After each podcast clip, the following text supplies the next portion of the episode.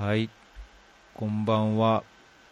こんばんは。えー今日は初めてのゲストです。えー TK さんにお越しいただきました。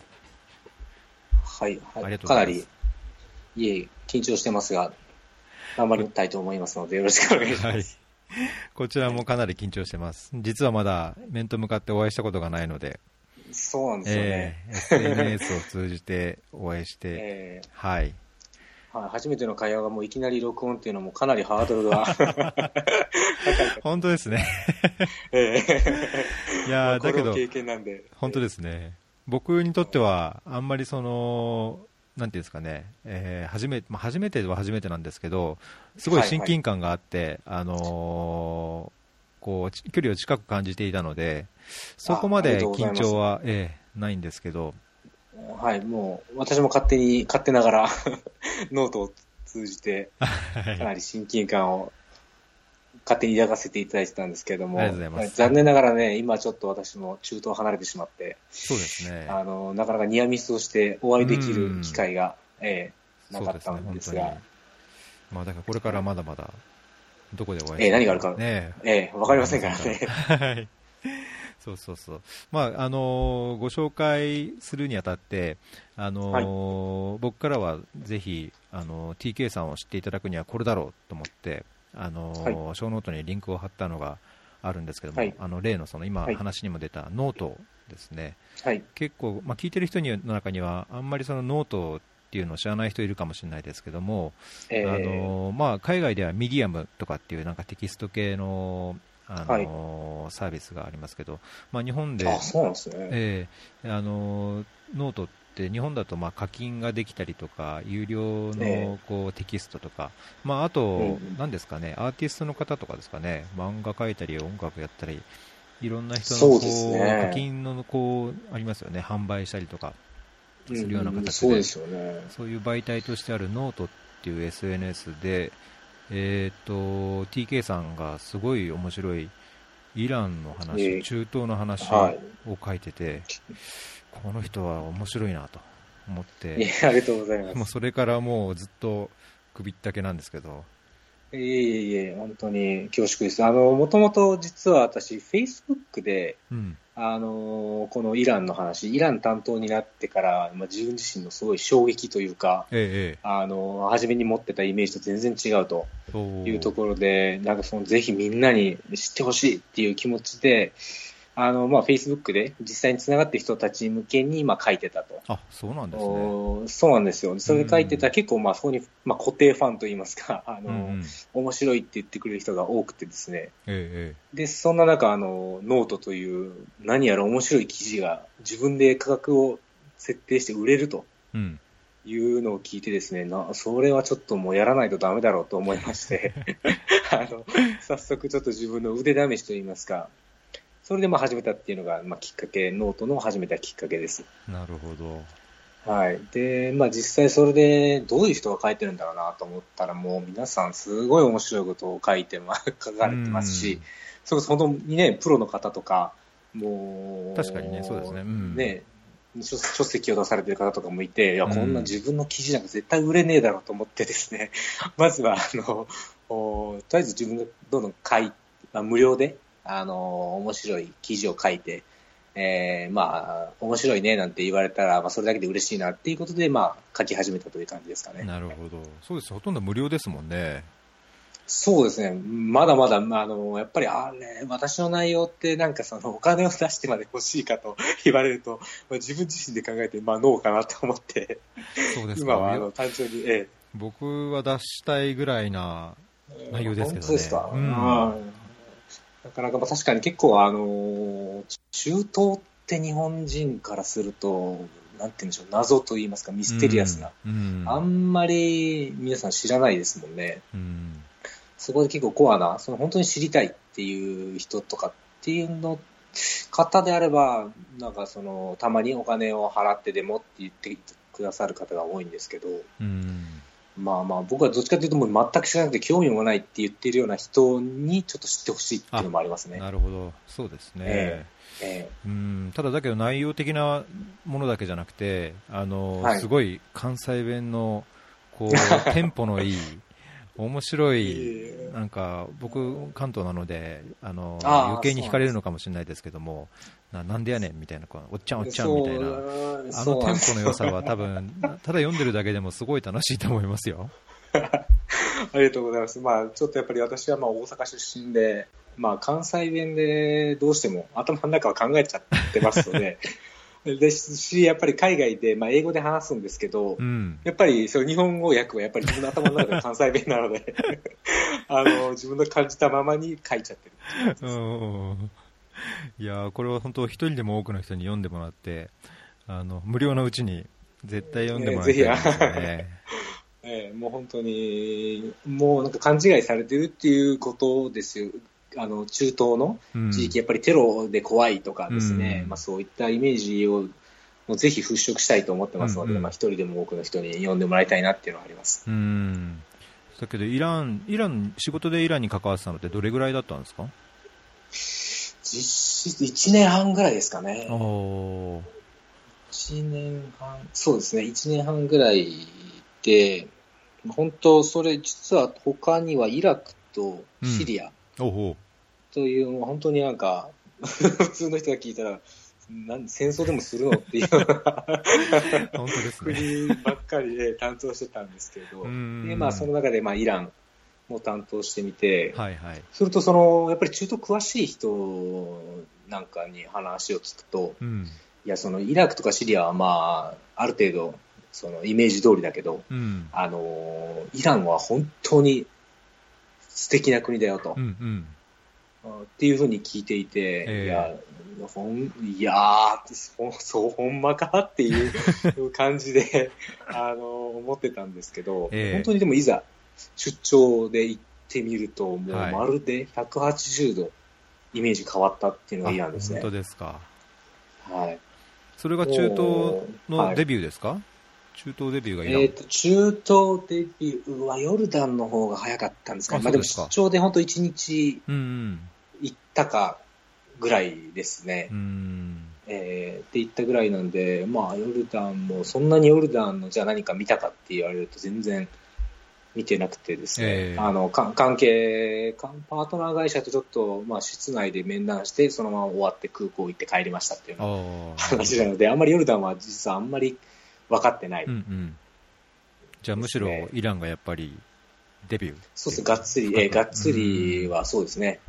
イランが初めてで、本当に、あの、もう中、それまで中東は砂漠、砂漠の 民っていうような、あの、ザ・日本人のイメージしかなかったんですけど、ええ。ーそれがもう全然変わっちゃいましたね。え。おー。まあ難しいと思うんですけど、イランをこはい。う簡単に、まあイメージ、もともとのイメージと言ってみて、はい。こういろいろこう新たにしてびっくりしたこととか、まあノートにもいっぱい書いてあるんですけど、はい。こうここだけはっていうポイントでいくつか、イランはこんなとこだよっていう驚きのポイントありますか？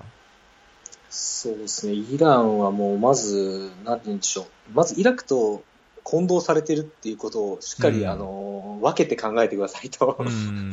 いうところですね。あの、戦争してるようなイメージがすごい強いと思うんですけど、はいはい。今もう全く戦争はしてなくてですね、で、国内でもそのテロが起きてるとかっていうようなイメージがあると思うんですけど、まあうんそれこそちょっと最近ついに起こってしまいましたが、そうですね。えーそれまでは本当に平和で、あのー実質あの国の大使館の職員の方でもですね、あの、中東でも1位、2位を争う、あのー安全さだとうん。うん。おっしゃってたので、あのーまあ、それを実際体験しましたし、本当日本と変わらない治安。はいはい。で、本当なんかもう、日本人が巻き込まれた最大の犯罪っうん。ていうのがあのひったくりだったので、おおー。もうそのレベルだったら日本でもゴロゴロあるじゃないかと。確かにね。今の日本だと、いろいろありますよね。えー全然えーそうなんですよ。もう大阪の地元とかだったら、あの、にひったくり日本一の、あの、街が近くにあったもんで、そこに比べたらもう全然っていう感じです。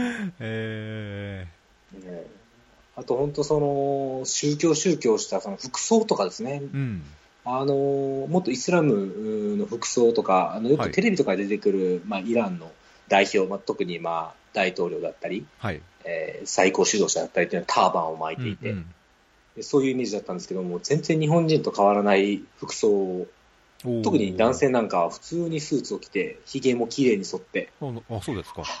はい、あのー本当にただの、いわゆる国際的なビジネスマンという感じ、うんうん。えーなのも驚きましたね。えー女性はどうですか、女性もですね、あの、やっぱりイスラム教国家ということで、あの、頭に巻くヒジャブっうん、うん、はい。ていうのは、あの、巻いてるんですが、うん。まあ、これもですね、あの、一番砕けてると言っていいほど、あ、の、やっぱり、経験な人は、それこそ、まあ、なんて言うんでしょう、顔、顔だけで出してるうんっていうような状況なんですけど、もう若い子なんかはですね、もうちょっと頭にお団子を作って、そのお団子に布を引っ掛けてますみたいな、あの、それでいいのっていうような、あの、女性がたくさんいましたね。えで、またそれが面白いのが、あの、宗教警察ーはい、はい。というのが、あの、イラン国内を回ってましてう、ん。で、まあ要は服装の乱れをチェックしてると。おおそうなんですか。そうなんですよ。あの、女性の服装がやっぱり最近乱れてきてるっていうのは、やっぱう国も、ん。あの、中、中、あの、かなり注力してまして、なるほど。で、乱れてると、やっぱそれで、やっ見つかると、確か罰金ですかね。へえー結構、まあ、ちゃんとペナルティがあるんですけど、うん。まあ、それ、やっぱり、その話を聞いてるとですね、あのー女子高生が生活指導の先生と、ギリギリをせめぎ合ってるみたいな、あの、状況で、さらに驚いたのがですね、あの、今アプリで、え宗教警察がどこにいるかが分かるアプリっていうのが流行ってるらしくて。もうそんななんか、あの、もう笑えるというか、もう全然イメージと違う、面白いやり やり合いを国内でやってるような国だなえだけど誰かが。アップロードしないと分かんないですよね。宗教警察にタグがついてないから、そうなんですよ。どこかでここで見たみたいなあの。ーそう、まさにそれですね。私も一度宗教警察を街中で見たんです、教えてもらったんですけど、ええやっぱり宗教警察っていうのはもう見るからに、うんもう全身黒くすっぽりと、ああのーイスラムの女性なんですね、おばおばさんというか、女性なんですか、年配の、ええ年配の方が、うん。あのー特にそのアッパー層、いわゆる服装が乱れてる層がよく集うショッピングモールなんかを歩いてるんですよね。うん。で、私全く知らなかったもんで、ええあのそれよく知ってる人が、あれ宗教警察だよと。あ、そう、あれが。かということは結構まあ分かりやすかったので、多分誰かが見て、つまあ、ツイートというか、まあ、そういう感じでアプリに登録されてるんだと思うんですけど、なるほどね。ええー、じゃあこれは本当に服装だけを見るんですか？宗教警察って。もうまあまあえ宗教的な。服装だけ、まあい一応服装を見てるというふうには言ってますね。あとは一応、その、イスラムのその男女、いわゆる婚前前の男女の関わりっていうところで、えーそういったこともチェックしてるとは言ってましたけあど、ーじゃあ結婚してんのかみたいな。結婚してませうんんとかってなっちゃうと、ちょっと待てみたいな。そうなると思いますね。ええーーでもね、それはもうイランにおいてはね、私は普通に若い女の男女うん。がもう車の中であの最近のクラブミュージックなんかをガンガンかけながら車で爆走してるとか、あのバイクで2人乗りとか3人乗りしてるのを見てますんで、普通にデートしてるんですね、いや、そうなんですよ。で、むしろ外国人の方が狙われるとは聞いてますね。ああ、外国人が、じゃあ、あの、イランの女性を連れていると、連れてたりとか、やっぱり2人で、そうなんですよ、デートするのは、うん。本当に気をつけろっていうのは、もうすごく言われましたね。あら、本当ですか？それは、えだけど TK さん結構、ね、モテてるようで、あれじゃないですか。えいや、いえいえ。いや、それがですね、あの、イラン人が、イラン人の女性がね、すごく積極的でですね、あの、私もあの、逆な2回されたんですけど、え。あの、私以外の他の日本人の、他の会社の駐在されてる方も。スーパーとかで若い子に声かけられたよとかっていうのがやっぱりあるみたい、だいぶ肉食らしいです。肉食。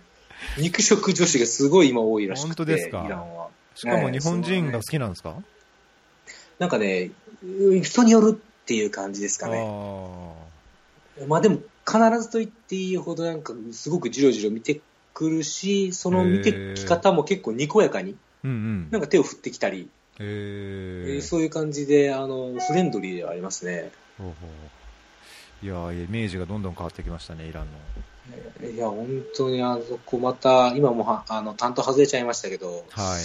また行きたいなって思思思っちゃうぐらい、ね、楽しいところでしたね。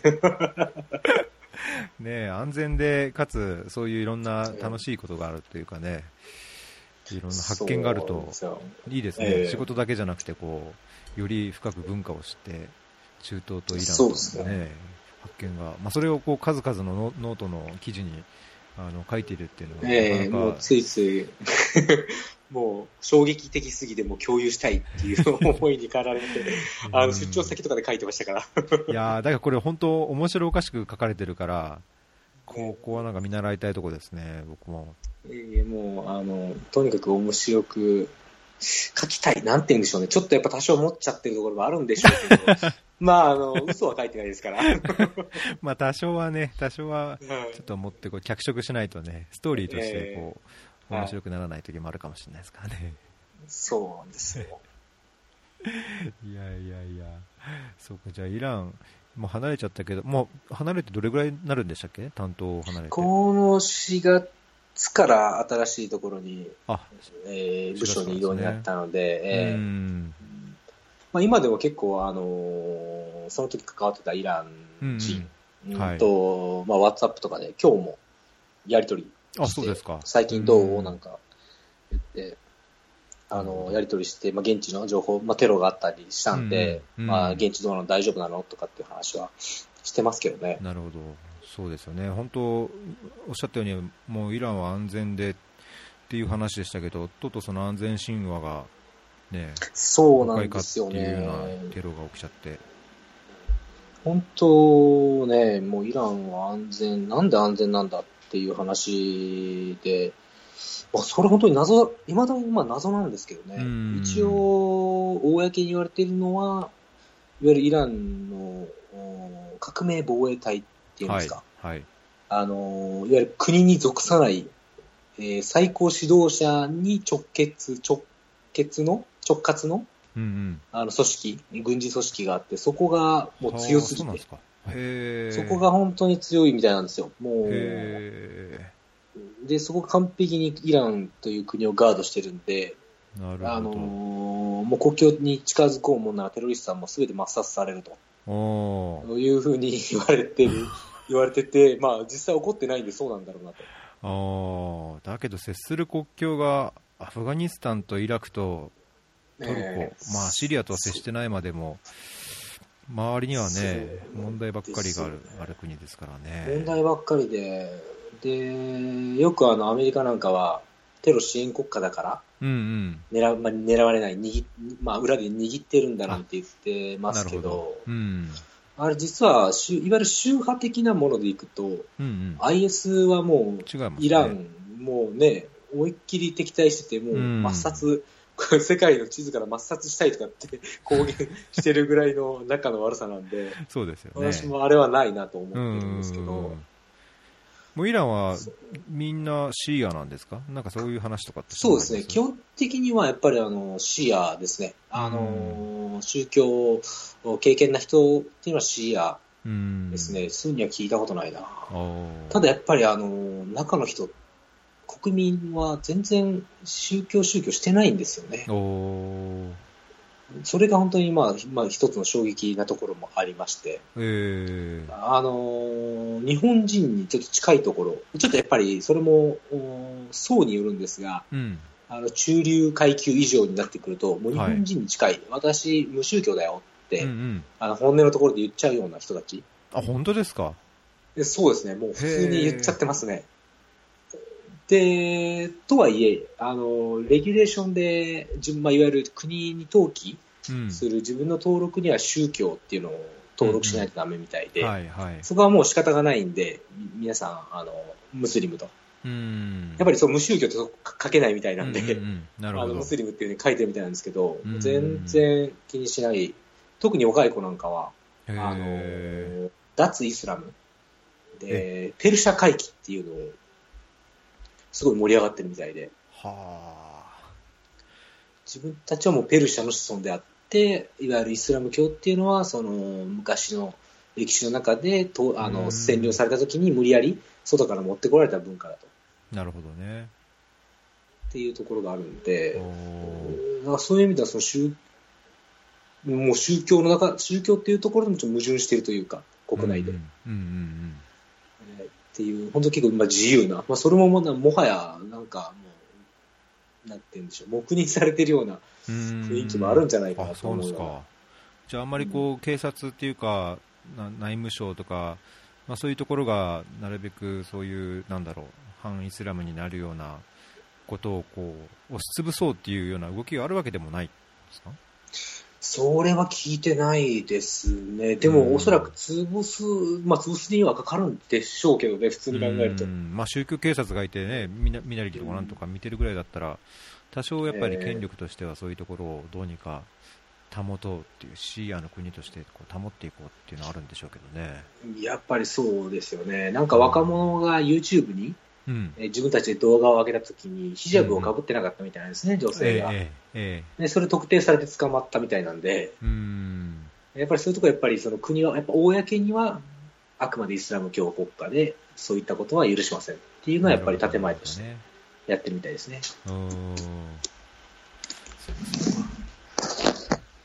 まあ、だけど今回のテロで、その同僚の方とか、どうでした？だいぶなんか動揺してるというか、混乱があるような感じでしたか、国内では。で、それを心配して、まあ、連絡取ってみたんですけど、あ、全然大丈夫だよと。あ、そうですか。あの、テロ起こる前と何も変わんないよとかって言ってたりとかして、まあ、イランらしいというか、なんか、その後、実はイランで、あの、他の中東と違うところうんっていうところで行くと、空港の警備がびっくりするぐらい手薄なんですよ。えあのー他の、特にヨルダン、ヨルダンとかだと、うん。空港にその銃を、物々しい銃を持ったうんうん、軍隊とかうん。が立ってたり、セキュリティが厳しかったりうん。すると思うんですけど、ええまずいないんですよ、そういう人たちが。銃を持っていない。え。で結構ざるというか、え、これでテロ起こらないのはなんでって思うぐらい空港がね、結構ざる、ざるというか、えはあ。なんですよね。で、それが改まったのかなと思ったんですけど、何も変わってないと。へえ、あ、そうなんですか。いう,、ええいうことだったんで、もう、そうですね、だからまあ変わらずなんだろうなと。うーん。まあ、でもやっぱりちょっとサウジアラビアに対するう意識はちょっとやっぱり悪くなってるみたいですね。ああ、そう、なるほどね。えーまあ、やっぱり裏でサウジサウジがやったんだろうっていうようなことを、まあやっぱりに、いわゆるなんでしょう一般人レベルはいはい。ではそういった話が盛り盛り上がったりもしてるっていうことを言ってましたね。なんか最近、なんか倹約ですもんね、そこら辺はね、まあサウジえー中心に、方々で。そうですね。僕、このイランのこの前のテロの時レバノンにいたんですけど、ちょうど。はいはい。あのまあ、ただでさえラマダン中はそれのテロに注意しろっていう多いですもんね。えー言われてて、はい。であのイランでテロが起きたかでしかも国会議事堂かっていうそうですよ聞いね。た瞬間にあこれ本当まずいんじゃないかと思いましたけどね。いや、本当そうですよね。一番の中枢というか、一番ガードが硬いはずのところですよね。ねえしかもイランではいやー、まあ、だけどそどうなんそこまで国内ではそんなにピリピリ国内ではそんなにっていう感じだったんで、まあ、ザ・イランだなっていう感じではうんあるんですけどね。確かに。いやー、また多少気が楽になりますけど、それは。そうなんです、そうなんですよね。本当イランはどこまで行っても素敵だなそういうところがね、なんか、あの、何されても変わらないっていう、マイペースさが素敵ですよ。いやーまあ、ちょっとこの今回のショーノートの中でそのイラン、はいはい。イランつながりというかイスラムはい。つながり、まあ、女性のあの実際のイランの女性の話がちょろっと出ましたけどあの、先ほど言ったそのヒジャブ、まあ、被るはいはいはい。のが一般的っていうか、まあね、普通ムスリムの人だったらあのいろんな形のものがあって被ってますけども、はいはい。あのーなんかヤフーニュースの中であのヒジャブをこうコスプレみたいにはいはいはいはい。なんかありましたねあってですねこういう人はさすがにいなかったですか？これはね、いないですね。これ、なんかその、このタイプの人たちってまさに本当に顔しか出さない人たち。えー、これ、確か東南アジアですよね。うん。東南アジアの方々って、すごい、あの、なんか熱心なっていうイメージがありますし、その、まあ、私がイランをどっぷり知ってたもので、なるほど。まあ、イランの女性はみんな髪の髪の毛とかもガンガン出しちゃってるんで、ええ。あのーそれに比べて、その、特にそのイランの女性っていうのは、その、国内でもそういうふうになるべく着崩す、うん。ことをやっていて、うん。ひとたび旅行で外に出出てしまえばもう、ヒジャブなんて絶対被らないっていうスタンスなんですが、あのーやっぱりそのインドネシアの方とか、そのムスリムの人、日本に来ている方でも、ちゃんと被ってますもんね。顔しか出してないとか。確にね。うん。でそういう方っていうのは、やっぱりその、私なんかは、その経験さゆえに、うん。あの、それが当然だと思うんですけど、国外でもやってるっていうことは、やっぱりまあ経験なんだろうなって思ってた矢先、実はそういう人たちもこういう願望があったんだっていうのを聞いて、なんか、ええそうなんだと。やっぱりなんかおしゃれをしたいというか、そそこのあたり、実際ちょっと本本人というか、やってる人たちに聞きたいですよね。そうですね。でできできることなら髪の毛やっぱ出したいんですか？という いうところとか、じゃあまだやっぱりこれは東南アジアであんまりええ中東にはまだ来てないんですかね。来てない、これでも行くとしたらどこなんですかね。こここまで今、中東で、まあ、あのサウジなんかはもうまさに目しか出せない。うんうんうん。確か、ね確かあそこ目目しか出せないですよね。うんうん、真っ黒ででね。ここまでしっかり顔しか出さないっていうと、エジプトなんかはそうなんですかね。ああ、行ったことないですね、僕。まあ、ヨルダンにはたまにいますけヨど、うん、地方とかにはね。ですよね。だから、ここまできっちりされ、している国だったらもしかしたら流行るんだろうなとは思うんですけど、うんうん、どうなんでしょうね。中東にもこれが行くのかって言われて、なんか本当に、東南アジアの、崩れちゃってる感じですかね中東えーガラパゴス的な中あのムスリムだと思うんですけどね。ああ、なるほど。はいいやー、そっかそっか。あと、僕、イランの女性の話でよく聞くのが、鼻の整形、はこれね、整形僕、これ、全然知らなかったんですけど、あのはい。僕の妻、あのパートナーが、あのはいよくいろんな人と話すときにネタネタにしてるんですけど、なんか鼻はい。に、日本の絆創膏がイランではすごい人気があると。なんなんでかっていうと、なんかその鼻の整形をした後に、はい。絆創膏をつける必要があって、日本の絆創膏はすごい質がいいから、なんかすごい人気があるんだ。えーと、それは知らなかったです、私も。あそうですか。はい絆創膏つけてるイラン人はもう山ほど見ましたけど、本当いるんですかそんな。いや、本当にね、あのー私もこれ、実はイラン担当する前に、ええ確かテレビかなんかでええやってたんですよね。イラン人は実は鼻を整形するっていうのおがあってあそうなんですか。。うん。そうなんですよ。で、その理由が日本人とは違ううんっていうので、その日本人はみんな鼻を高くするために整形するのに対して、うん。彼女たちは鼻が高すぎるから低くするとかって、あの、まあ、テレビで面白おかしくやってたえのを見てたんですけど、実際本当に行ってみたら本当にそうで、え本当ね、10人に1人ぐらいは絆創膏貼ってますよ。街中本当ですか？はあ、えもう、やっぱり高すぎるというか、やっぱりわし花みたいなんですよね。あ、なるほど。うん。でそのわし花のこうちょっと、そう、そうなんですよ。綺麗に形を整えるっていうところで、なるえー最近はなんか男性も増えてるみたいで、確かに、あのーうん男性では絆創膏してるのも若い子に何人か見ましたね。本当ですか？なんか家族でやるのも一般的だとかって聞きましたけど、ね。ああ、家族でもやってるんですかね。わか結構本当になんかもう整形が一般的というか、結構あの韓国なんかはね、あの整形大国なんて言われてますけど、確かにね実はイランなんかも、あの、女性の整形当たり前って言われてるらしくて、で、その理由がやっぱりそのイスラムの女性は顔でしか勝負ができないと。うんうん要はそのふ服、服で髪の毛も隠すし、よね体型も隠すしってなったらもう顔、な服着れないですよね。ええそうなんですよ。そこにかける、あの、なんて言うんでしょう。気持ちが半端じゃないっていう。のは、あの、イスラム、あの、イランの女性から直接聞きましたね。おー。そそれでじゃあ少しでもわしっぱのこう綺麗にスラッとした花にっていう、えー、そうなんですよ。へえいや行ってみたいな。本当綺麗な人多いですよ。もともとが綺麗な人多いですからね、そうですよね。うん。いらんの方もね、はい、本当に。うん。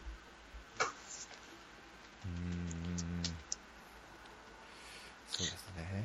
そうなんですよちょっとイラン人とイラン人と絡むことないですか？普段はないですね。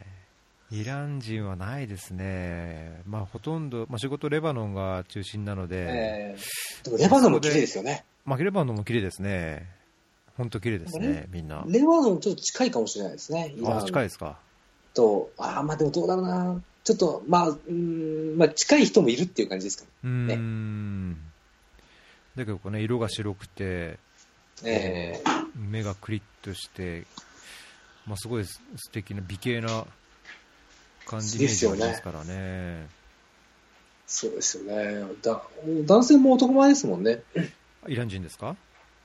えっ、ー、と、いや、あの、レレバノン。レバノン。レバノンそうですね。レバノンはやっぱり男女ともになんかこう、垢抜けてるというか、まあ、服装ももちろんですし、もう容姿もやっぱり素敵な人が多い気がしますね。ですよね。レバノン。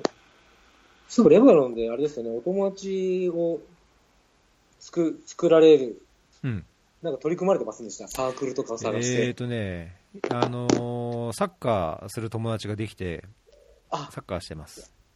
あ、もう、いや、しっかりと、うん、結構たくさんできたんですか？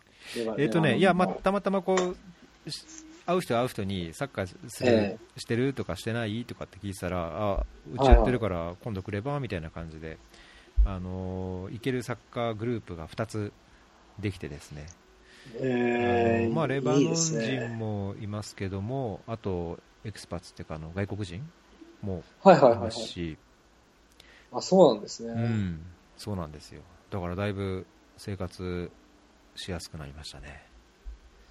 そうですよね。やっぱり、まあ、仕事も大切ですけど、プライベートもね、そうですね。何か、あの、息抜きと言いますか。うん、1日2日の出張ならいいんですけどね。えー、1週間とか2週間とか行くと。そうですよね。やることないと辛いですよね。えー、レバノンどれぐらい行ったんでしたっけ？レバノンはね、私、2回、3回かな ?3 回ですか。3回ですね。もう、1回目が本当に恐ろしかっあ、はいはいはい、はい。あのー、あれですよ、同時、パリ同時多発テロ、うん、ん？ですかね。ね。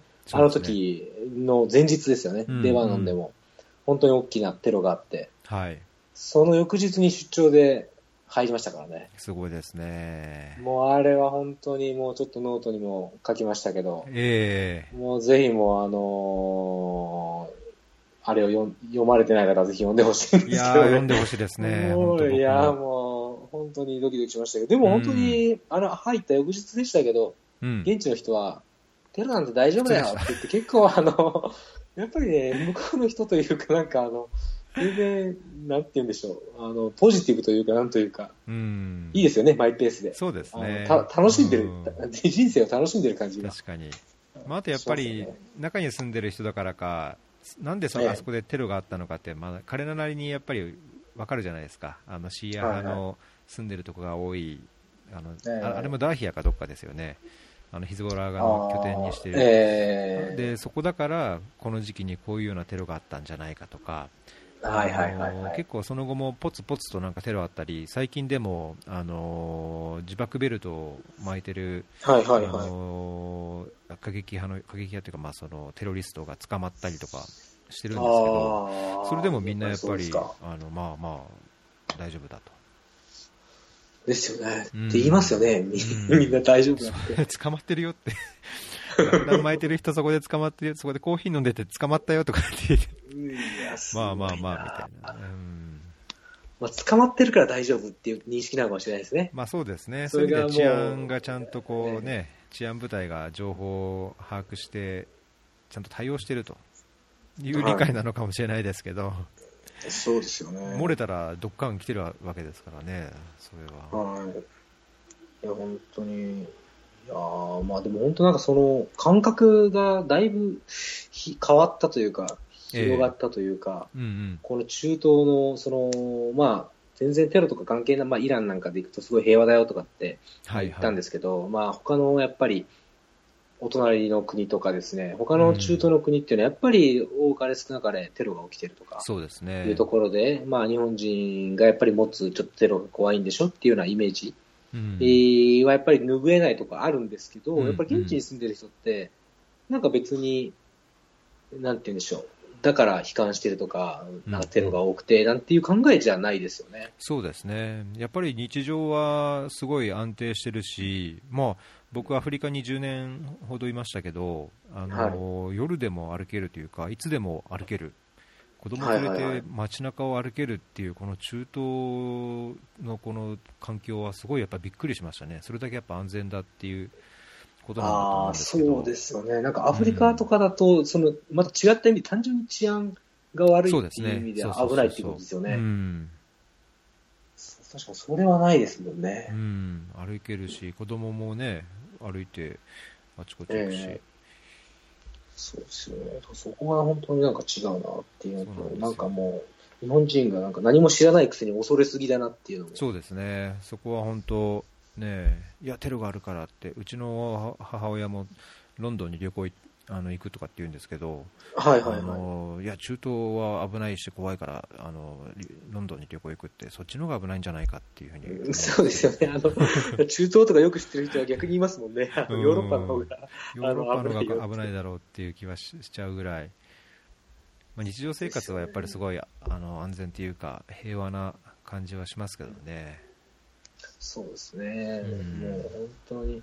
まあでも本当にその道のプロというか、やっぱりテロのせ、えー対策の専門家とか、ええそういった人、まあ一応、あの、話を聞く機会が何度かあって、はいはい。あの、まあこういうことに気をつけなさいっていうのは講習なんかを受けたりもしてたんですけど、えええええまあそういう人、その人曰くはやっぱりその普通に日本人がテロに巻き込まれて命を落とすようなことっていうのはもうまあ基本的にはないと。えうん。もう確率で言うと本当に寝てる間にベッドから落ちて死ぬ確率の方が高いって言う、うん。まあ、言い切ってるぐらいだったので、はい。はい。まあ、ただやっぱりその仕事柄、その、やっぱり国際協力とかですね、やっぱり紛争地への支援だとかっていうことを、うん。まあ、やってそういう地域に、まあ、やっぱり出張が多くなったりすると、事情は変わってくるから気をつけましょうねっていうような、まあ、そういうぐらいの、確ええあの、か認識でいいよっていうことを言ってたので、うんまあ、普通に旅行行くときに巻き込まれることどうしようとかってうんうん。いうことのレベルだと、まあ、普通に日本で、まあ、街中歩いてて、車の事故に巻き込まれるというのと、まあ、あんま変わらない。そうですね、確率としたらね、交通事故やっぱりね、すごい多いですからね。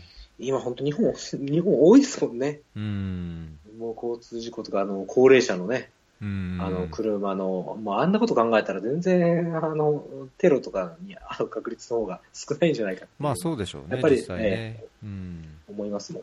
うん。まあはいインパクトというかね、こう、こうドーンとくる、インパクトがやっぱり違うんでしょうけどね。あそこで事故にあったっていうのと、ドーンとテロで、ああ、こんなことがあったっていうのじゃ、まあ違いはあってもしょうがないですけど。うんうんなんかだけど、そうテロで言えば、ちょっといあのショーノートにも載っけ載っけさせてもらったんですけど、はいはい。あのこれ、本当かよという思ったニュースで、あのはいイスラエルの諜報機関が、あーはいパソコン型の爆弾を開発している IS の情報を入手したと、はい。IS がそういうパソコン爆弾を開発したというのを、まあ、イスラエルがハッキングした、まあ、それがあって、今、アメリカとかあのイギリスは中東からの飛行機に手も手荷物でパソコン持ってっちゃいけないんですよね。でだからそういう対応、これを根拠にそういう対応をしたとかって言うんですけど、はい。まあ個人的にはこれなんかどこまで本当かなっていう、なんか情報操作してんじゃないかなと思っちゃうところなんですけど、本当でも本当中東あたりにまつわるこの報道っていうのはもう情報 操作がもうひどすぎてもう何が本当かわかんないですよね。本当わかんないですよ。本当にもう、これはだからもう見て、うんもう私も最近だからその、うん、そういう話もあるんだぐらいに、うん、えー、もう一参考情報としてしか見てないところがありますね。本当その程度にしとかないともう、持たないですね。精神的にも。本当にもう、ただやっぱり IS っていうのは、すごい、こう、なんて言うんでしょう。あの、最先端のうん。テテロの手口を考えてるっていうことを、あのそれを、ま、あの専門家から聞いたんですけれども、はいはいはい。あの実はそのそ専門家、まあ、そのアメリカ人なんですけど、うん。あの専門家曰くはですね、FBI の先を行ってるらしいんですよ。マジっすか？本当ですかそれ？もう、いや、本当にもう、え、ほんまなんて思ったんですけうどん、実は、あのららしくてですね、実はその FBI ってなんか、日本人だと映画の影響で、ええ。本当すごい、あの、最先端の、うん。あの、調査とか、あーしてるんだっていうふうに、あの、イメージがあると思うんですけど、ええええ実際のところっていうのは、あの、全然古い組織らしくて、あの、頭の固い、頭、なんて言うんでしょう、あの、お勉強のできるおじさんたちが多いと機構みたいになっちゃってるんですね。なってるらしくて、えで、え特に今すごい、あの、アメリカが恐恐れをなしているのが、IS が開発したドローン型は爆弾。うん。これっていうのはもう本当に脅威に感じてるらしくてですね。えなんかこれって実はなんか撃ち落とすのとかすごい至難の技らしいんですよ。えおーなんかミサイルとかでもじゃあ落とせないって感じなんですね。まあいや、本当に。になんかもう、そうなんですよ。なんか、あの、うんいわゆる、あの、普通に市販で買えるドローンあるじゃないですか。んええあれになんか爆弾乗っけるだけらしいんですけど、えええそんなのってなんか簡単にスナイパーとかで撃ち落とせそうな、うんう んあの、気がするんですけど、ええもうあの、軍事のプロから言わせると、あの、本当に実は撃ち落とすのは至難の技はあらしいんですよ。で、例えばその戦闘地域に派遣されている米兵なんかが、はい。あの、いわゆるソルジャーレベルでいくと、もう、もう撃ち落とすのは不可能らしくてですね。あらなので、撃ち落とすには有効なのは散弾銃らしいんですよね。あ、なるほどね。でも散弾銃って、うんはっきり言って、普通のいわゆる戦闘で役に立たないんで、うん。すじゃあそれをわざわざあんな重たいものを持っていくかって言われると、持っていかないらしいんですよね。あだから実はその対策どうするかっていうので、今もう FBI はもう結構バタバタしてるというか、またどえらいことをあの IS 考えつきやがったなみたいな感じで、後追い後追いらしいですよ、対策は。そしたらこのパソコン爆弾も、あながち嘘じゃないかもしれあないで嘘じゃな。いっていう、そうなんですよ。結構ね、だからそういう、まあ、ある、あり得るだろうなっていう感じですね。本当ですか、それは。いや、だからもう、それもどこまで本当なのか。まあでもその本人も一応、そのアメリカ人、教えてくれたアメリカ人もアメリカの、いわうんゆる軍隊とかでも、あの、勤めてた経験がある人間が言ってますんで、うーん。うんまあやっぱりそこはかなり信憑性のある話なんでしょうけど。なるほど。いや、なんか今お話聞きながらちょっとググったら、イスラム国が市販のドローンを改造し、爆弾投下。で、治安部隊がドローンディフェンダーで応戦とかっていうなんか、記事が出てあ出てきましたか今リンク、あの、ショーノートに貼りましたけども。いやもう、これ、なんかね、その本当に、なんて言うんでしょう。もう、アメリカなんかは、その、実際に、うん。えー有効な方法を必死に考えてるっていう、んまあ横でというか、日本って今、そういうのをどうするんだっていうオリンピックに向けて、うんうん。なんか、あ網、網を使って捉えるがどうだとかっていうのがかん、あの、まあ、その人は残念ながら言葉悪いですけど、馬鹿にしましたね。そんなの、できるわけねえじゃねえかと。あの、だから結構この問題はね、難しい、その、我々日本も、うんこの東京オリンピックに向けて真剣に考えていく必要がある確かにね。話ではある。まあとは思うんですけどね今、スポーツの撮影でもやっぱドローンとかね、使ったりするし、そうするとオリンピックなんかポンポン、誰だってドローン飛ばしてるかもしれないですからね、規制がなければ。そうなんですよ。ねそれを言ってましたね。本当にそのそうなんですよ。うん。撮影のドローンと、うん。その、あれがもう見分けがつかないっていうところうんも、規制で難しいっていう、うんまあ一つの課題だってことは言ってましたね。いやいやいや、それはちょっと他人事じゃないですね。いやー、本当にもう怖いですよ。日本って本当にそのテロが起きたらどうしようかっていうことで街を歩いてると、はい。本当無防備ですもんね。うーん。もう東京なんかもうあの品川でも東京駅でも朝、えげつない人じゃないですか。もう、もう、本当に僕も、まあ、中心大阪なんで初めて東京行った時に、ええ。あの、駅降りて、まあ今日なんか祭りでもあんのかなって、思ったくらい、あの、これが毎日の続きなしですっていう。うあんなとこ狙われたらもう本当被害は尋常じゃないと思いますかまら、あ、確かにね、日本の密集は本当、ね、そういう意味じゃ、格好の餌食というか、ターゲットになり得ますよね。本当はあの怖いですよね。うーん。結構ね、はい外国、その、本当に見た目、なんこうムスリムというかイスラム教徒でなくても、はい今その IS の信奉者というかね、IS に加わってる外国人もいっぱいいるじゃないですか。はいはいはい。そういう意味じゃ、そのテロを、あのね、未然に防ぐって言っても、どんどんどんどんそういう審判みたいな人がローンウルフになってやっていくとなると、本当日本みたいなところとか、ちょっと怖いですね、考えただけでそうなんですよね。もう可能性としては、やっぱりその、まあこれも専門家から聞いた話なんですけど、ええ。その海外から要は IS が乗り込んでくる、日本まで乗り込んできてテロを起こすってことは、うん。ほぼほぼないとうんうん。いうことを言ってまして、でただ今のその IS っていうのは、いわゆるホームグローンテロリスト。うんうんうん。要はその中東の地域に行ってないけど、勝手にネットで、うん。あの影響を受けちゃって、自分、はい。自国でやっちゃうと。うん。で、そういうことで作り方、爆弾の簡単な作り方とかを簡単に教えちゃうっていうことで、ええ。まああれを通してやれば日本でもそういうちょっとやばいやつが影響されちゃったら、らもう、ね、もう手がつけられないっていう意味では日本も危ないよっていうことは言ってま。したね。いや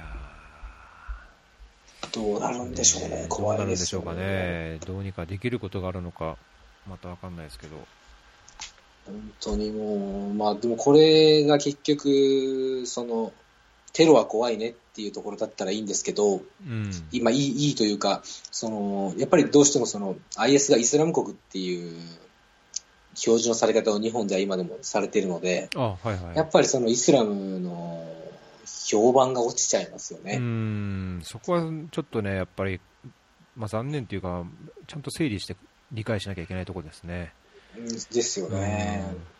なんかそのメディアにちょっと悪意を感じるぐらいですよね。確かに確かに。今、今でこそちょっと IS っていう表記増えてきましたけどね。えでも本当にそういう意味でわからない人が見るとイスラム教ってなんて危ない宗教だとか、もうイスラム教徒なんか締め出せなんてやっぱり思っちゃうのが、えこれはある意味仕方がないことだとやっぱり思うんですよね。だからそこをなんとか変えたいなとは思うんですが、そうですね。うんいや、結構人の、人から聞いた話ですけど、やっぱりその、イスラム教徒が日本に来るだけで、テロリストが日本に来るんじゃないかっていう単純にやっぱ思っちゃう人が本当にいるらしくて。そうですよねう。ん、そこはね、本当、なんていうんですかね、勘違い、甚だしいじゃちょっと済まされない、なんていうんでしょう、無無知、無知っていうかな、もう、あまりにもひどい。レベルだなとや思って。やっぱりそこって、その日本が無宗教なところも関係してるんだろうなって思ってるんですよね。なるほど。すその宗教に対する理解っていうのがやっぱりあんまりない。ととはいえもう私私自身もやっぱり無宗教でずっと来てますんで、うんその正直あんまり分かってないというか、その本当にえー経験なその宗教をも持たれている方の感覚っていうのが、はいはやっぱりその分からないところがあっうんて、えーそこそこの理解っていうのはちょっと難しいんだろうなと思うので、やっぱりそのイスラムっていう一つのくくりで、もうやばい宗教なんでしょとか、うんあの、になっちゃいやすい土壌があるんだろうなっていうのがあった。すっていうのは、その最近実はあの、私、まあ英語が下手くそなんで、あの、未だにレアジョブっていうスカイプを使った、はいはいはいあの、フィリピン人との英会英会話をやってるんですけど、はいはい。最近この、あの、やった会話の中で、あの、フィリピンでも今、あの、フィリピン南部の、えー、ミミンダナオ島ですかね。今、うん IS が占拠して戦ってますよね。かなんとかってとこですよね。うんえーでその話を振ってみて、あのーまあ、いろいろ話したときに、えーただやっぱりそのに日本人っていうのはやっぱりそのイスラム教をひっくるめて、あの、危ないって思っちゃうんだよねっていうことをしたら、やっぱそれは間違ってると。うん。あの、まあ、話してたフィリピン人はキリスト教徒なんですけど、はいはいイ。スラム教徒っていうのはもう本当にいい人ばっかりなんだと。うん。悪いのはイエスなんだっていう、その、やっぱりそこの感覚がやっぱり違うなと、日本人と。ほどね。うん。そこまで、ま、まあ、本当に自分の国で被害に遭ってるにもかかわらず、やっぱり、うんいや、イスラム教徒が悪いんじゃないと。うん。あの、言い切れる感覚っていうのは、やっぱりその自分もキリスト教で、その宗教に対する、やっぱり、ちゃんとした理解があるというか、なるほど。うんまあ、そこがちょっと影響してるんじゃないのかなとは思ったりもしましたね。確かにね、そう考えたことなかったですね。なんかそう、まあ普段やっぱり考えないですもんね。そういうのって。ね僕も本当に、こう本当にこの2、3日、ちょっとふっと思ったんですよ。うん。いや、本当だけどおっしゃる通り、僕も初めてその海外に出たのって、まあ、20年近く前、そのインドにあの留学に行ったのが、まあ、長期で海外に住んだのが初めてだったんですけど、はいはい。はい。インドもやっぱり、まあ、キリスト教はいるし、ヒンズー教はいるし、ムスリムもいるし、まあ、学校の中でもいろんな宗教の人がいたんですね。で、はいはい宗教が違うと食べれるものも違うし、習慣も違うし、ええ考えも違うし、はいで、。そういう人たちが雑多にこう同じクラスとか、まあ、はい学校の仲間としているっていう環境に初めて身を置いて、そはいの宗教が何なのか、でかつそのいろんな文化とか家族とか、はい。そういうところ、今まで考えたことないものをこうまざまざと見せつけられて、ではい。そこから初めて日本っていうのをこう見直すきっかけになって、はいはい。まあ日本がその無宗教でありとか、宗教がないのになんであれだけその日本人としての価値観が共有できているのかとか、まあ、無意識にそのいろんな神道とかね、そういう慣習となる宗教のあの素地がどういうものなのかっていうのを考えるきっかけがインドでできたんですけど、あんまり外に出て宗教に触れたことがない、あるいはその本当に宗教を信じている経験な人と会ったことがない、はい普通の人にとってみたら多分わからないこともいっぱいあるのかなって今伺ってると思いましたね。そうですよね。やっぱ本当にそれでかいと思います。もう、うん私も実はその、今でこそこんなに、なんて言うんでしょう、あの、海外のこと詳しい感じ出してますけど、あの、えもともとは本当ね、あの、ドメスティックな人間でして、あの、そろそろ就職活動の時ももう関西から離れたくないと。あそうなん世界なんてどうでもいいっていうぐらい、あの、地元ラブな人間だったんですけど、えそれがなんかやっぱり外国人とかとなんか触れるきっかけがあった時に、なんて面白いんだというか、もう全く考え方が根本から違うことええ。っていうのに、なんか僕はなんか逆にその、普通なんかこう、いややっぱり外国人って考え方違うよねって、毎朝に捉える人も、まあ結構日本では多かったりするんですけど。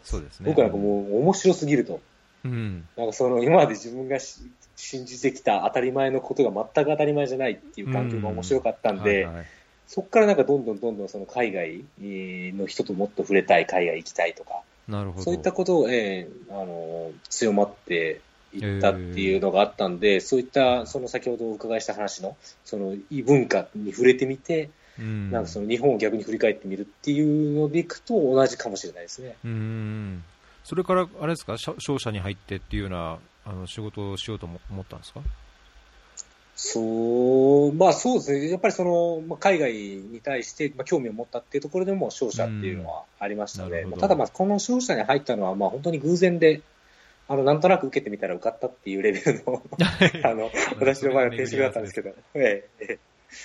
もうまさか本当にそこでね、あの、やりたいことがあったわけでもなくて、向こうに配属されたの、会社に配属されたのが、いきなり中東のだったもんで、もうこれは本当に何かの巡り合わせですよね。そうですね。ね、全く知らないところに、本当にただただ、あの、中東って怖いところだって思ってたところが、今やなんかこう、中東に詳しい人みたいな面して、あの、語ってますから。いやー、詳しいですよ。やっぱりあれだけのノートの記事のこう濃度を見ると、あの内容は簡単に書けないですからね。いやーなんかもう、こう関心がいっちゃうと、なんかもっと知りたいと思って、なんかどんどん聞いちゃうんですよね。うん。いや、なんかこう、上っ面じゃない、あの、話がいっぱいあるじゃないですか。なんか本とか、人から簡単に聞くような話って、やっぱり一般的なものってあると思うんですけど、はい。あの、TK さんの、そのノートの話って、こう、本当に聞いて対話で、なんか実はこんなのがポロって出てくる本音みたいのがポロポロポロポロ出てきてはあってこう驚きとかつそのそう。関西弁で進むあのテンポがもう本当に。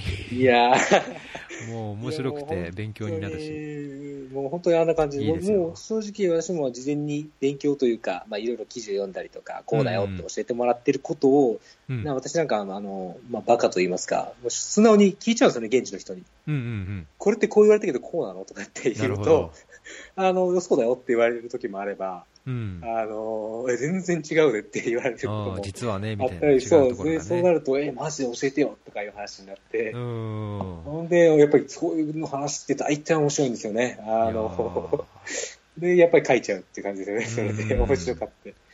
いやーはいこれが本当これからインドに続くと思うとまたそれがさらに楽しみでもありますいやーもうインドはもうまだ1回しか行ってないですけど、カオスすぎてもう、まだ何もまとまってないですよ。もう本当にインドの何も分かってないですね。ねいやいや。まだまだこれから何ヶ月か何そうですね、今後、ええ、あの、詳しく知っていくんでしょうけども、本当に面白い国ですね、あそこね。えーかに20年前えですか？に行かれてたんでした僕、そうですね、20年近く前、まあ、18年、9年ぐらい前ですかね、90, 90年代の終わりぐらいに行って、はい。で2年間学生をして、はい。でその後1年間 NGO のスタッフで駐在して、はい。で1年間あの在外交換のあの契約スタッフみたいなのやって、まあ、合計4年ぐらいいたんですけど、あ、そう、結構もう、もうイインドの深くまで触れられてるわけですね。あー当時はそうです、まあ、だけどあの僕、ほとんど南部だったんですよ、南部インドか、はいはいはい。まあ、西西と南ですね、主に。なの、で、本当、ヒンズーのゴリゴリの北部とか、まあ、あはいとカルカッタとか、コルカタ、はいはいあっち側の方の、まあ、混沌とした、違う混沌としたところっていうのはあんまりよく知らないので、ああ、なるほど。あれも違いますもんね。本当州で、もう国が違うレベルで違い全ますもんね。然違いますよね。あのー本当今回知った、知らなかったのは、その、な南部、インドの南部がもともとのインド人なんですよね。あそうですね、ドラビダ系って、まあそうですね、もともとは土着であそこら辺にいた人って言われてますよね。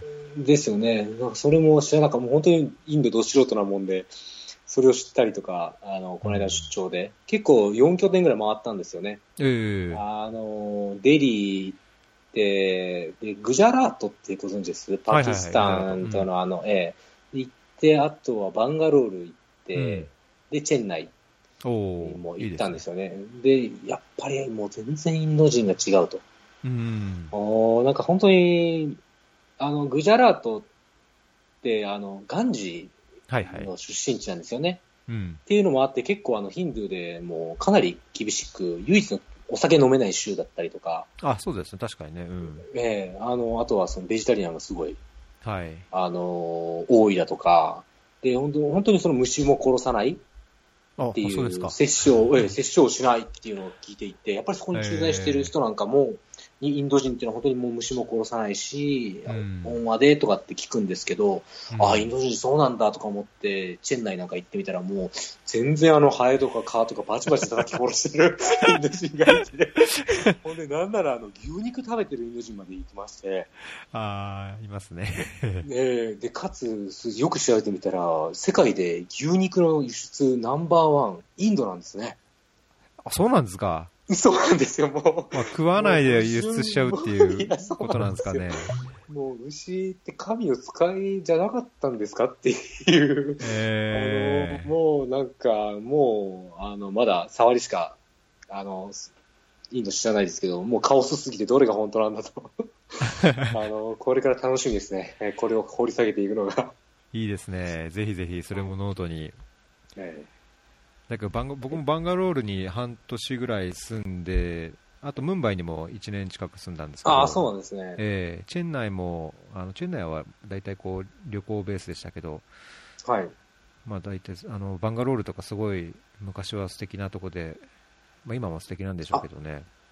過ごしやすいんですよね、気気候的に、うん高地になっていて過ごしや。すいし、まあ、緑も比較的多かったのと、もともとインドのシリコンバレーとかって言われてたので、はいはい。結構スマートな人というか、あのみんな垢抜けた感じの人が多かったですね、昔は。ああ、そうなん20年近く。前は。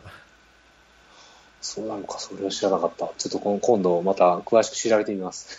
えーぜひ。はい。はあ、今日のところはどうでしょう、そんな、そうですよ。もうあっという間に、もう1時間。あっという間に本当ね、なんかお酒飲みながら話したいぐらいですね。ええもう本当にもう、止めどなく出ちゃいましたけど、いろいろと。えーあとちょっと最後にぜひ紹介したいと思ったのが、はいそんなあの中東とインドを股にかけて働く TK さんの LINE スタンプ、LINE スタンプ。あると。ありがとうございます。ええこれを最近また、あの、猛烈商社マンというですね、ちょっとあの、私もともとアメリカに行って、で、商社に来たらやっぱり文化違うんだなっていうのがあって、えー。でまあまあその商社っぽいことなのか、うんそういったのをまあちょっとスタンプにできたら面白いなっていうことで、勢いで作っちゃったんで、ぜひ、あのよろしければ、これ使っていただいてね。と。ええこれもちろん自分で書いたんですよね。そうですね、これ書いてますね。へえ。あの、昔から絵は描くのは好きだったんで、えええこれなんかはもう基本的に、今最近だから iPhone で描いてますね、指で。ーあ、そうなんですか。ええで、もうサクサクっとまあ描いちゃって、すごいですよ。ええちょっことの時間を見つけて金ならあ。金ならあるっていうか、金しかないとかっていう、こ いや、ちょっとこういうのも入れといた方がいいかなっていう。の いやー、面白いですよ、これ。この、なんかスタンプの2の方が種類が多いんですか？そうなんですよ。あのー、ワンはですね、とりあえず思いついて、うん。とにかくすぐにとりあえず世に出したいっていうことで、まあもう早速ながら8個。これ実はスタンプって数選べるんですよね。8あ、個、そうなんですか。16個、32個、40個かなえっていうふうに選べて、で、まうんあちょっとすぐにっていう、まあちょっとせっかちなところがあったもんで、8個で出しちゃったっていうのが、まあシリーズ1。で、出した後に、いや、これはちょっと8個はダメだなっていうことで、えっと、倍に増やしたのが、えーシリーズ2になりますね。なるほど。で、さらに増やしてシリーズ3。そうです。シリーズ3はちょっとまた毛色も変えて、あのー準備中ですか？別の、えー準備中ですね、今ね。楽しみですね。えーまたちょっとあの、えリリースしたら、 Twitter やノートなんかでもお知らせしたいと思っておりー、ます。ああ、じゃあぜひフェアリーでも、あの、リツイートさせてもらいます。あ、ありがとうございます。えー、海外に言うとあんまり LINE って使わないんで、あれなんですけど。そうですよねう。んなかなか、本当日本だけですもんね。うーん。まあ日本でも。今、この動作環境を見てたらびっくりしたのが、ブラックベリー用っていうのが OS としてあるんですね。ブラあ、そうなんですね。ねえ動作環境、iOS、Android と、ブラックベリー用知らなかった LINE1.1 ってまだブラックベリーなんか持って抜いてあったんでしたっけっていう。うんいやー、ちょっとびっくりです。そうです。まあもう本当に今、今はもう皆さん作ってますからね、LINE のスタンプはうー。ん、これってどれぐらい申請して結構時間かかるんですか？今は早いですね。今は結構申請して1週間ぐらいでできちゃう、あの、申請降りたりしますね。あ、本当ですか？えーもう本当これあの、できたばっかりの頃は、もうみんなが殺到して、1ヶ月とか、うんうんあの、待たされて、待たされた上に、あの、リジェクトされたりして、書き直したりとかっていう、あの、あの、大変でしたけど、今は結構、ええー早くて、すぐサクサクと作れ作れちゃうんで。なるほど。はいだけどあんまり似てるようなこう絵柄だと著作権かなんかでダメだとかって言われるっていう噂を聞いたんですけど。まあそうなんですよ。なのうんで、その辺も気をつけないとダメですね。僕もうん。まあ僕のなんかは別に、こんなん誰でも書けるんで、著作権もクソもない、あの、があの画質というか、あれに落としてますけど。いやーだけどこのサラリーマン系っていうかね、そういうのは結構いっぱいありそうだから、そうそいうやこれねパ。クっただろうとかって言われちゃったら嫌です、そうなんですよね。そそんなのいちいち全部見て見てられねえわっていう話ですけどね。えー、どうですか？これもぼちぼち売れてますか？ぼちぼち、いやまあまあ、本当あの、全然、全然っていうかその、うまあ、売れ始めてるっていう感じですけど、まあそんなに、あの、はい、あの、おこれでお金が入ったらなんていうことよりは、あ、うん。使ってくれてるんだっていう、ねあの、嬉しさの方が嬉しいですよね。勝ってますんで、ええ。いやーちょっと私も、あのー日本に帰る予定があるので、えもし LINE を使うようだったら、えぜひぜひ。買うかもしれませんけど、あの、LINE を使ってる人にもこんなのあるらしいねっていうことで、えーちょっと宣伝だけは、えええーしておきます。はい、はい。ありがとうございます。いえいえ、こちらこそ。いや、じゃあ僕もなんか LINE 出そうかな。LINE スタンプ。LINE スタンプいいと思いますよ。それこそ国際協力ですかね。再協力？はいだけど、案件どうなったとか、なんか同じような、すみません、今海外、海外でしてって、なんか、セリフは大体全部どれも当てはまりそうな感じがしますね。いや期待してますよ。え、そうね。ちょっと、前向きに検討しておきます、じゃあ。はい。じゃあ、どうですかね。とりあえず今日はこんな感じでしょうか。ええ、すみません。ありがとうございます。長々と。喋ってしまいましたが。いえいえ、こちらこそすいません、お休みのところ。いえいえ、またぜひ、そうですね。あの、情報もたくさん、また話す情報を貯めときます。うん もし機会があればまた。お願いします。ええあのイラン情報はちょっとね、これから増える量は、増えることはないと思いますけど、ぜひインドの。深掘りをインドのぜひ深ド掘りさせていで。ただきたい、いただきたいと思いますので。はい。また違った視点でいいろいろと教えてください。はい。はいお願いします。はい、ありがとうございます。ありがとうございました。またどうぞお願いいたします。ええ、よろしくお願いいたします。はい。では、どうもどうも失礼します。はい失礼します。